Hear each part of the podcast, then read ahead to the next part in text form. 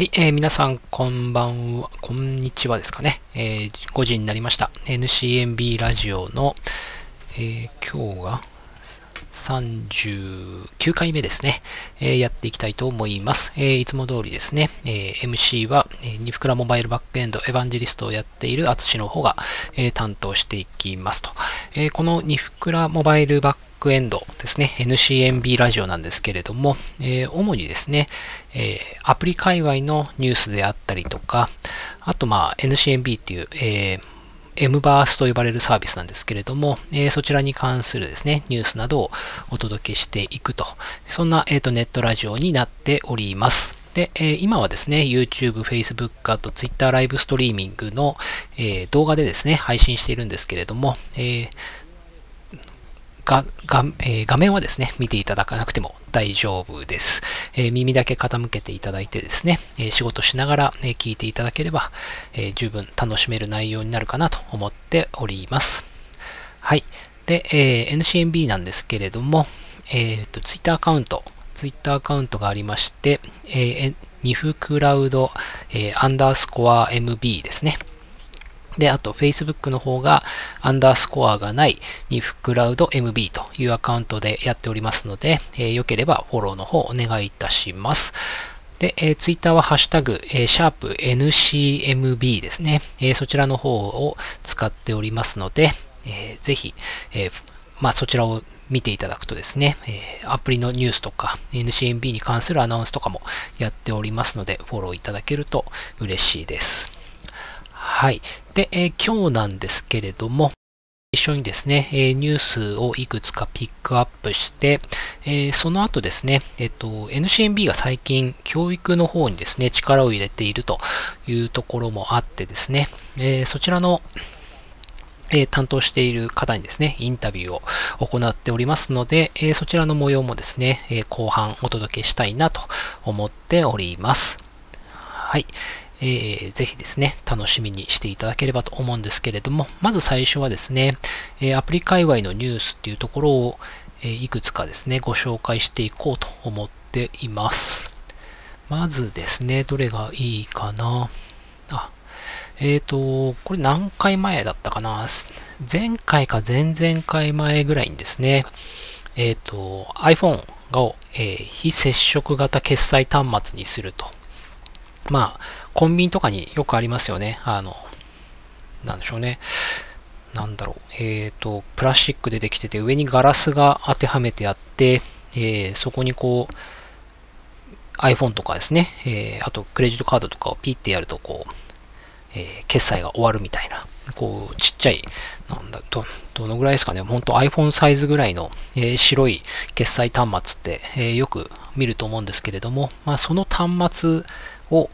えー、iPhone に置き換えてしまうといったですね、試みがあるんですけれども、そちらをですね、えー、前回か前々回ぐらいにですね、軽くご紹介したんですけれども、えー、ついにですね、それが、えー、導入計画が発表されたと。名前が Tap2Pay というものですね。で、えっ、ー、と、これのちょっと興味深いところとしてはですね、えっ、と、アプリが必要だということですね。で、アプリの方で、その、えー、決済の仕組みですね。多分フレームワークを取り込んで、えー、なんでしょうね。わかんないですけれども、そういうこう、決済、決済モードみたいな感じですかね。そういうモードにして、で、別の iPhone を、えー、当てるとですね、えそこで決済が行われるという仕組みのようです。多分まこれ決済する側は、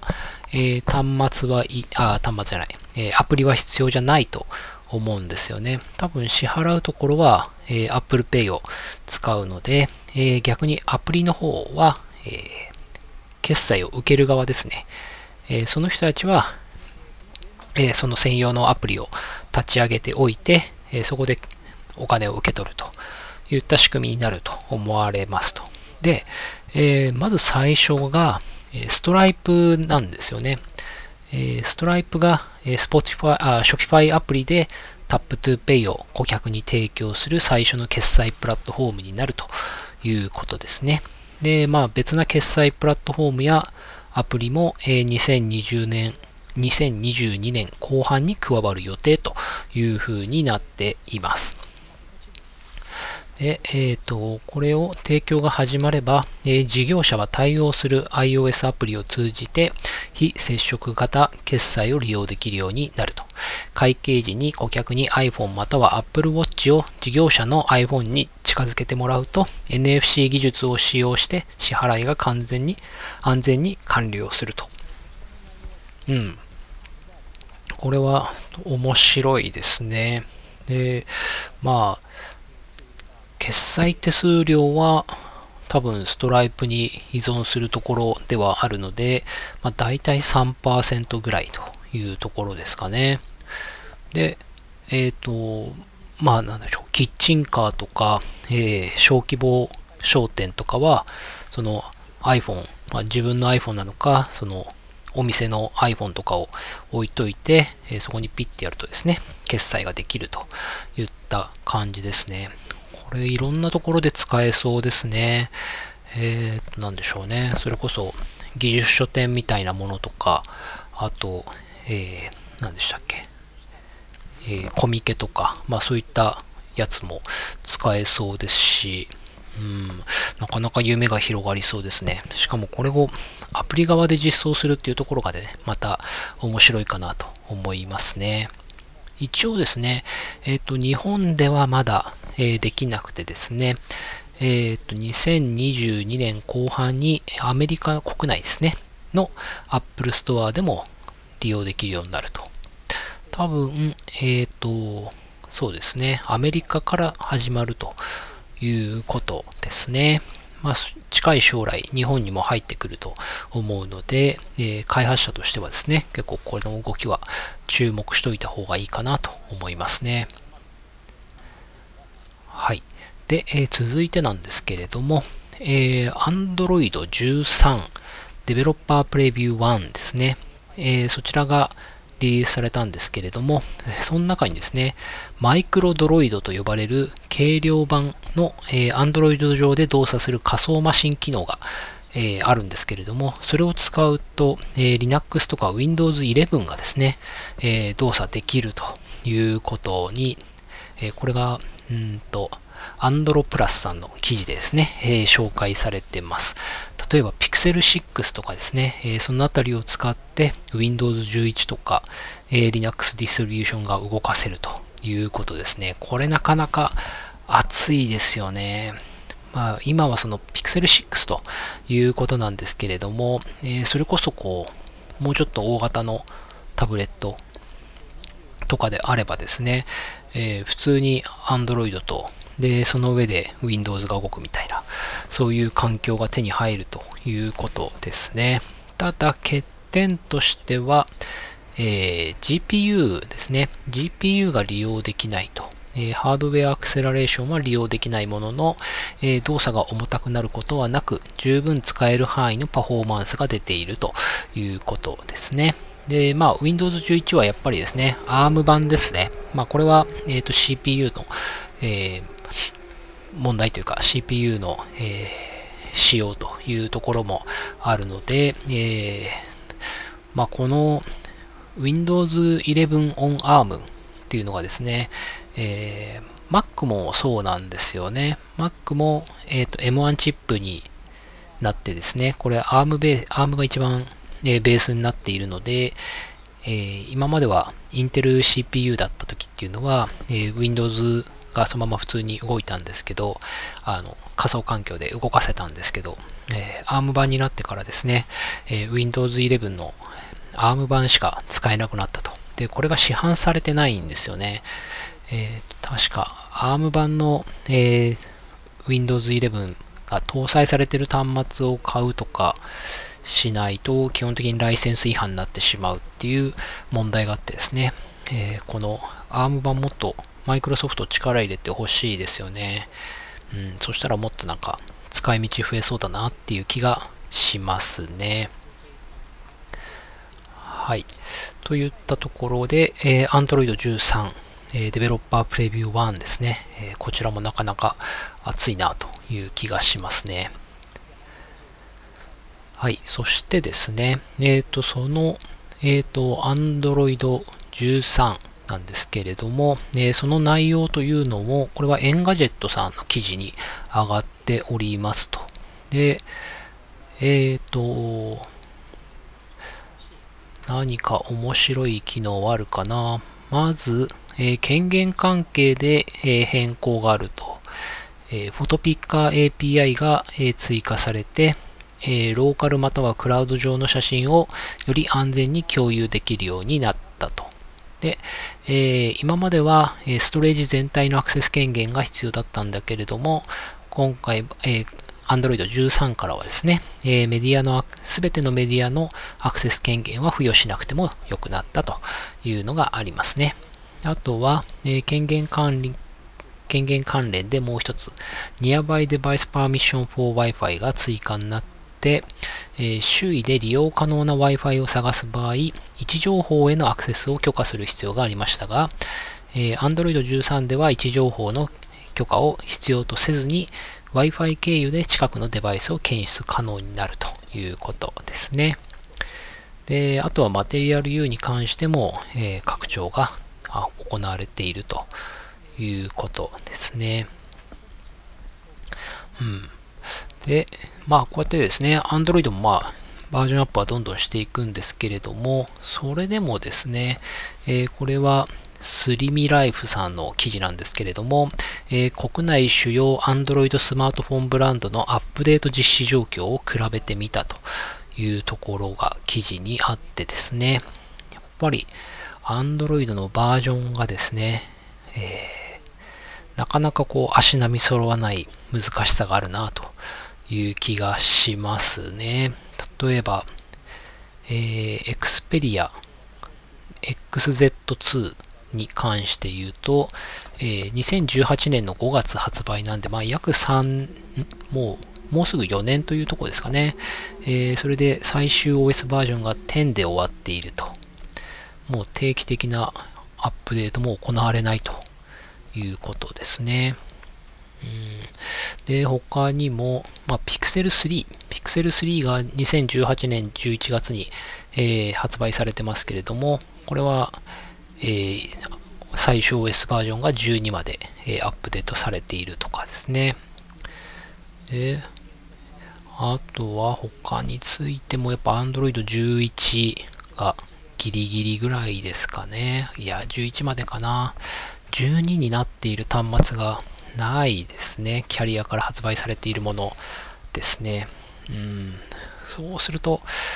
なかなかこの13とか出てきてもですね、ちょっと新しいこう API を積極的に使っていくっていうのが難しかったりするんですよね。そこ結構残念だなという気がいたしますね。はい。それではですね、えー、ここから一度ですね、インタビューの方を、えー、ご案内していこうと思うので、えー、ぜひお聞きください。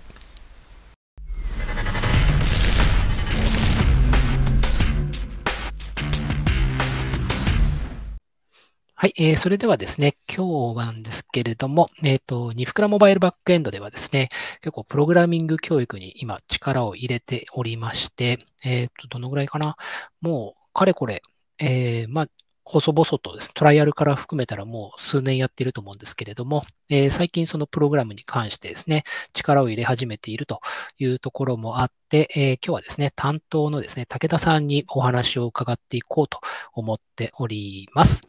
はい。ではですね、武田さん、こんにちは。お疲れ様です。お疲れ様です。はい。それではですね、まず最初、あの、武田さんの人となりっていうところが、えー、このラジオを聞いている人、わからないと思うので、自己紹介からお願いしてもよろしいですか？あはい。えっと、私、富士通クラウドテクノロジーズ株式会社の武田と申します。で、そこでは、えっと、ニフクラモバイルバックエンドというサービスを、えー、担当させていただいていまして、主にあの企画というポジションでお仕事させていただいております。で、今回あのご紹介もありました通り、えっと、プログラミング教育、あの今後盛り上がっていくということで、ニクラモバイルバックエンドでも、あの今日プログラミング教育の方、えっと、いろいろな取り組みをしていますので、えっと、そちらに、えっと、参加させていただいて、今、えっと、教育も含めてお仕事させていただいているという、えー、状況になります。はい、ありがとうございます。ではですね、この、えー、モバイルバックエンドとプログラミング教育っていうところ、えー、実際どのような取り組みをされているかって、まあ、簡単にご紹介いただいてもいいでしょうか。あ、はい。えっと、まあ、いくつかあるんですけども、まず一つが、えっと、学習参考書を弊社が出しています。というのも、えっと、まあ、MBARS というサービスを、MBARS, MBARS っていうサービスはデータデータベースのサービスになるんですけども、まあ、そちらをあの教育に組み込んでいただくっていうところで、まあ、その初心者からあのステップアップしていくっていうところで、えっと、まあ、参考書で、まあ、一冊学んでいただければ、まあ、データベースの扱い方だとかっていうのを、えー、分かりやすく学ぶことができるっていう参考書をご用意しているっていうのが一つ目になりまして、まあ、二つ目が、えっと、プログラミングの出張授業という取り組みをしております。で、主に今は、えっと、ちょっと情勢もあるので、あの、オンラインでの実施となるんですけども、あの、弊社の弊社の講師がですね、えっと、担当して、まあ、プログラミングの授業を行っております。で、主に、えっと、まあ、今までは対面でですね、えアプリのその作り方というか、簡単なスマートフォンアプリの作り方を指導しに、まあ、学校さんに訪問して実際に授業するというところを取り組みとしてやっております。で最後に3点目としては、学校向けのプランというのを提供させていただいて、あ、いただく予定です。えっと、そちら3月から、えっと、リリース予定なんですけども、ま、学校でお使いいただくようにですね、カスタマイズしたプランを提供させていただいて、学校支援という形で、あの、これからも取り組みを続けていきたいと思っております。はい、ありがとうございます。えっ、ー、と、先ほど出張授業の話があったと思うんですけれども、はい、えっ、と、実際使われている言語であったりとか、えー、技術っていうのは何になりますかね？あはい、えっと、主にですね、えっと、弊社のモバイルバックエンドっていうのは、あの他社のアシアル株式会社さんっていうところのあのモナカというサービスとあの親和性が高いのでそちらを利用させていただいていることが多いんですけども、そこでは主に HTML とか CSS とか JavaScript っていうあの Web 言語を用いてスマートフォンアプリ開発を進めております。ありがとうございます。実際その学生の方っていうのは、まあ、プログラミング完全に初学者の人が多いかなと思うんですけれども、はいどうでしょう、モナカを使って、えー、プログラミングを教えるっていうところは、なんかこう、評判といいますか、反応みたいなものっていかがですかね？そうですね。やっぱりその、まあ、その生徒さんとか学生さんにもよるんですけども、やっぱり HTML とかってすごい分かりやすい言語でもあるので、あの、ま、ボタンをつけるだとかっていうのもすごい簡単にできるので、まあ、実際にその画面にすぐ表示する、その、ま、ボタンが現れるとかテキストが出てくるっていうので、まあ、ちゃんと簡単に作れるので、すごい、あの、一個ボタンをつけただけでも大盛り上がりみたいな感じで、ちょっと楽しくプログラミングはしていただいてるかなと思います。うん、特にあれですかね、あのいわゆるパソコンの画面でまあ開発はされますけど、はい、結果としてはその皆さんがこう普通普段使っているスマホに、えー、インストールして、インストールというか、まあ、そこで実行して確認ができるっていうのは、やっぱそこは、それはそれで結構体験としては新鮮なんですかね。そうですね。やっぱあの、デバッカーでデバッグして、あの、自分が作ったものが動くっていうのを目で見るのがすごい、あの、反響は強いですね。うん、そうですよね。なんか昔のプログラミング言語っていうと、こう、まあ、いわゆる黒い画面って言われるようなもので、こう、打ち込んで、そこにこう、ハローワールドって出るところからだったりするんですけど、やっぱスマホの方がこう、ビジュアルはいいですよね、圧倒的に。そうですね。なんか何をしているのかが分かりやすいかなっていうのも大きいんじゃないかなと思います。うん、確かに。じゃあ、あとですね、次、えー、学習参考書の話もあったと思うんですけれども、はい、こちらもすみません、軽くご紹介いただいてもいいでしょうか？あはい、えっと、プログラミングの学習書との学習参考書でして、えっと、こちら言語の参考書というよりは、えっと、ニフクラモバイルバックエンドを使った時の、まあ、データベースの使い方だとか、えっと、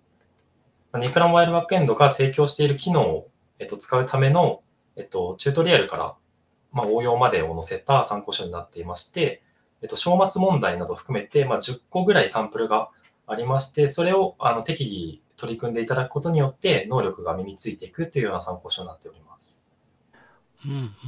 確かこの、えー、書籍、私も今手元にあるんですけれども、あの、モナカで学ぶ初めてのプログラミング書籍と、なんか組み合わせて使うみたいな、そういうイメージなんですよね。そうですね。えっと、モナカさんがあの出している参考書と姉妹本になってまして、まずあの、プログラミング、やっぱり HTML とはいえど、あの、学習は必要となりますので、まず、モナカさんの方であの学習していただいて、まあ、言語学習がある程度進んできたら、まあ、ニフクラモバイルバックエンドの方の参考書を使っていただくっていうような流れになっています。うんうんうん、ということは、まあ、この初めてのプログラミングっていう書籍を、はい、まあ、全部こう一通りやれば、えー、ニフクラモバイルバックエンドの,、まあそのデータベースとか、えー、基本的な使い方は習得できるっていう感じですかね。はい、そうですね。基本的には、えっ、ー、と、まあ、難しい、その、難しいことは置いといてっていうかですね、うん、あの、まあ、基本的な操作に関してはこの一冊で全て身につくかなと思っています。まあ、簡単なアプリぐらいでしたら、この一冊学んでいただいた後、自分であの考えて作るっていうのも可能になると思います。うん。武田さんもこの本は、はい、えー、実際にこう見たりとか、試したりされました？はい、えっと、一番最初にあのいただいて、私もいただいたので、そちらであの進めて、で、実際に、まあ、そうですね、ある程度学習進めて、あの、簡単なアプリぐらいだったら作れるようになっています。内容としてはいかがでしたか？なんか、すごくこう役立ったのか、ちょっと難しかったのかとか。そうですね。まあ、基本的にはでもすごいわかりやすく書いてあるのと、あとすごい丁寧な作りをしているので、あの、ここわからないなってところがもしあっても、まあ、少し調べれば絶対わかるかなっていうところがあったりするので、まあ、基本的にはこの一冊使っていただければわかるんじゃないかなと思いながら、ちょっと学習を進めていました。うん。ありがとうございます。そして、多分最後ですね、学校向けのモバイルバックエンドプランっていうのが、はい、まあ、3月提供開始というところがあるんですけれども、はい、何かこう、普通のモバイルバックエンドとなんか違う部分があるんですか？そうですね。あの、通常のモバイルバックエンドだと、あの、個人開発者さんとか、あとあの、プロの開発会社さんとかがお使いになるかなと思うんですけども、うん、あの、学校現場で使うときって、やっぱりその、簡便に使えることが一番、その大事かなと思っていて、まあ、そのため、あの、まあ、アカウントを作って、まあ、プログラミングを始めるっていうような流れで始めてもらうんですけど、うん、学校現場ではそのアカウントを取るとか、そのアカウントでログインするっていうのも、まあ、生徒さんにとってはちょっと難しかったり、その授業が進まなくなる原因にもつながるっていうところで、まあ、そういったことを全部省略する機能だとか、あとはそのチームで、まあ、グループワークとしてチームでアプリを作ろうってなった時の、まあ、チーム開発の機能だとか、っていうように、その学校現場で結構その授業が進めやすくなるような機能だとかを豊富に取り揃えています。あ、そういうことですね。特にあの、えエンバースって、あの、認証が Twitter、Facebook、はい、ああと Google とかね、あの、ニフクラ ID とかだったりするんで、はい、確かにユーザーアカウント取るのがちょっと、ね、はい、大変なのかもしれないですね。うんうん。そのあたりをこう簡略ができたりとかするっていうところですね。はい、簡略化して進めていくって感じですね。うん、わかりました。ではですね、続いて、まあ、モバイルバックエンド時代の話ちょっとしたいかなと思うんですけれども、特にと、武田さんがこう、使っている中で、えー、一番好きな機能というか、一番こう、みんなに知ってもらいたい、えー、機能って何かあったりしますか？そうですね。一番知っていただきたい機能。そうですやっぱりプッシュ通知ですかね。ああ、プッシュ通知ですね。やっぱ、あの、管理画面から、その、うん、私、あの、非情報系出身なんで、その、プログラミングがっつりできるってわけではないんですけど、うん、やっぱりその、まあ、機能としてそもそも用意されているものを、まあ、API を通してこう持ってくるだけで実装できるのと、あとはその、設定とかもやっぱ管理画面でいろいろできるっていうのがすごいわかりやすいなと思っていて、あの、全然エンジニアじゃない方でも、その機能を使いこなせるというか、まあ、プッシュ値飛ばせるっていうのはすごい魅力なポイントかなっていうのは思います。確かに。実際、まあ、エンバース使ってくださってる、えっ、ー、と、はい、開発者の方で、あの、プッシュ通知使われてる方っていうのはとても多かったりはすると思うので、まあ、やっぱりプッシュ通知使ってほしいですよね。そうですね。やっぱり、アプリといえばみたいなところで。うん。確かに。なかなかね、あの、iOS だと、えー、登録が必要だったり、まあ、Android とかも設定が必要だったりするんで、はい、学生でいきなり使うっていうのはなかなかそうですね、確かに。難しいかもしれないですけれども、まあ、せっかくね、エンバースを覚えたら、そこにもチャレンジしてほしいですよね。そうです。なんか過去にもやっぱり、中には使ってくださる学生さんもいたりするので、あの、不可能ではないかなと思うので、ぜひ、あの、学習が進んだらチャレンジしていただいていきたいなと思っています。うん。確かに。そうですね。せっかくエンバースを覚えていただいたんだから、使ってくれると嬉しいですよね。わかりました。ではですね、あと、聞いておきたいのが、えっ、ー、と、エンバース、えー、武田さんも、えー、もう、かれこれ、1年弱ぐらい使われていると思うんですけれども、はい、えっ、と、なんでしょうね。えー、先ほど機能の話はしたので、えー、他の SDK とか、あの、先ほどは JavaScript SDK、HTML とか CSS とかの話があったと思うんですけれども、はい、他の SDK とかに関してもちょっと軽くご紹介いただいてもよろしいですかね？どういった SDK があるとか。えっと、今ですね、公式であのサポートさせていただいているのが、まあ、iOS ですと Swift とか Objective-C っていうのがありまして、Android だとこの間、えっと、新年ぐらいですね、ココトリンの SDK もリリースしました。で、もともと Java もあったので、えっと、まあ、iOS と Android で2つずつの言語を対応することができています。うん、あとはゲーム関連だと Unity があのあるので、まあ、今現状ですと、まあ、合計6つの SDK をサポートしております。はい、ありがとうございます。やっぱりあれですかね、そういう Swift とか Java とかも SDK はあるんですけれども、やっぱ一番学生向けっていうところだと JavaScript が一番、なんでしょうね、入り込みやすいっていうところですかね。そうですね、なんか大学生さんとかで、例えば、その情報系の大学生さんだとやっぱ Java 学んだりもすると思うので、ある程度その言語知識があるかなと思うんですけど、まあ、例えば、その非情報系の学生さんだったりとか、まあ、高校生さんとかだと、やっぱ事前にその知識が少ない状態で始めると、やっぱ言語の習得だけで授業が終わってしまうんじゃないかと思うので、やっぱり HTML から JavaScript ぐらいの Web 言語で、あの進めていくのがいいのかなというふうに思います。確かに、授業の中でえー、1週間何時間ぐらいプログラミング教育あるかってちょっとわからないんですけれども、はい、その中でプログラミングも覚えて、アプリの開発の仕方も覚えて、最終的にエンバースの使い方まで覚えるって結構大変ですよね。そうですね。非常に大変だと思いまして、あの、やっぱり学校、あの、僕実はその教育学部出身で、あの、実教育実習とかも結構やってきたんですけど、うん、やっぱそこで感じるのが、その、授業ってやっぱ進まないんですよ。よ想定よりも全然進まないことが多いので、うん、プログラミングだとやっぱ環境構築だとか、うん、その言語の習得だとかっていう壁がすごい厚いなっていうのを感じていて、やっぱそれを、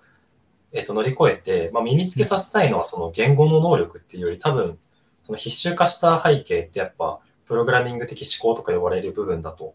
思うので、言語難しいのは使わなくても、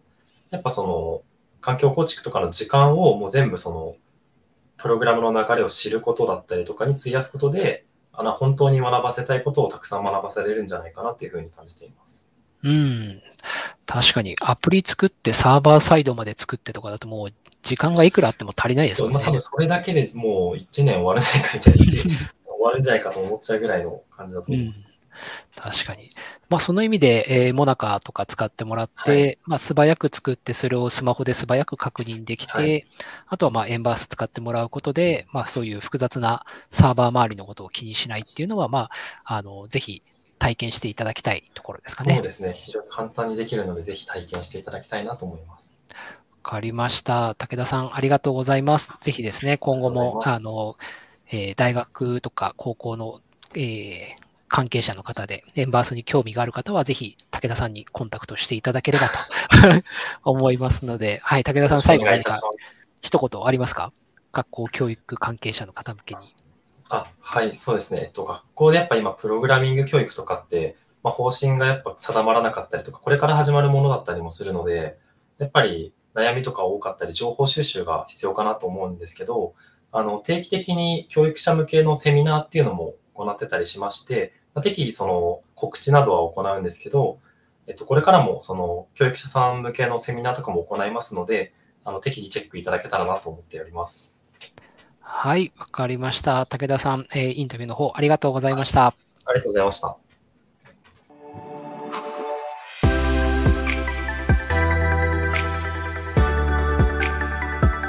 はい、えー、それではですね、えっ、ー、と、インタビューの方をお聞きいただきましたと。えー、続いてなんですけれども、えー、イベントのまずご案内ですね。え、今ですね、ニフクラモバイルバックエンドではハンズオンが、えメインコンテンツとなっていてですね、え今日も、えーと、NCMB とモナカを使って位置情報検索アプリを作るというハンズオンを実施いたしました。で、え、同じ内容ですね。同じ内容で、えー、あさって、え、17日もですね、えー、夕方5時からハンズオンの方行いますので、もしご興味があればですね、えー、ぜひご参加いただければと思います。で、えー、来週はですね、えー、フラッターと NCMB で ToDo アプリを作るというハンズオンが22日の火曜日1時からですね。で、あともう一つ、あ、もう一つというか同じ内容ですね。同じ内容なんですけれども、24日の17時から、えー、フラッター NCMB で ToDo アプリを作るというハンズオンを実施いたします。はい。で、えー、また、その翌週ですね。もう3月ですね。早いな。3月1日と、えー、3月3日ですね。えー、こちらでも、え別なハンズオンですね。次何がいいかな。うーんと、フラッターモナカやっているので、まあ、またモナカでもいいし、 Swift でもいいしっていうとこですかね。えー、まあ、 React Native がね、なかなかちょっと参加者が、増えないというところもあって、ちょっと選びづらい状況ではあるんですけれども、まあ、えー、おそらく Swift ですかね。はい、えー、やっていくと思いますので、えー、ぜひご参加いただければと思います。はい。えー、そんなところでですね、えー、本日の NCMB ラジオの方は終了としていこうと思います。えー、皆さん引き続きお仕事の方頑張ってください。では、また来週まで。さようなら。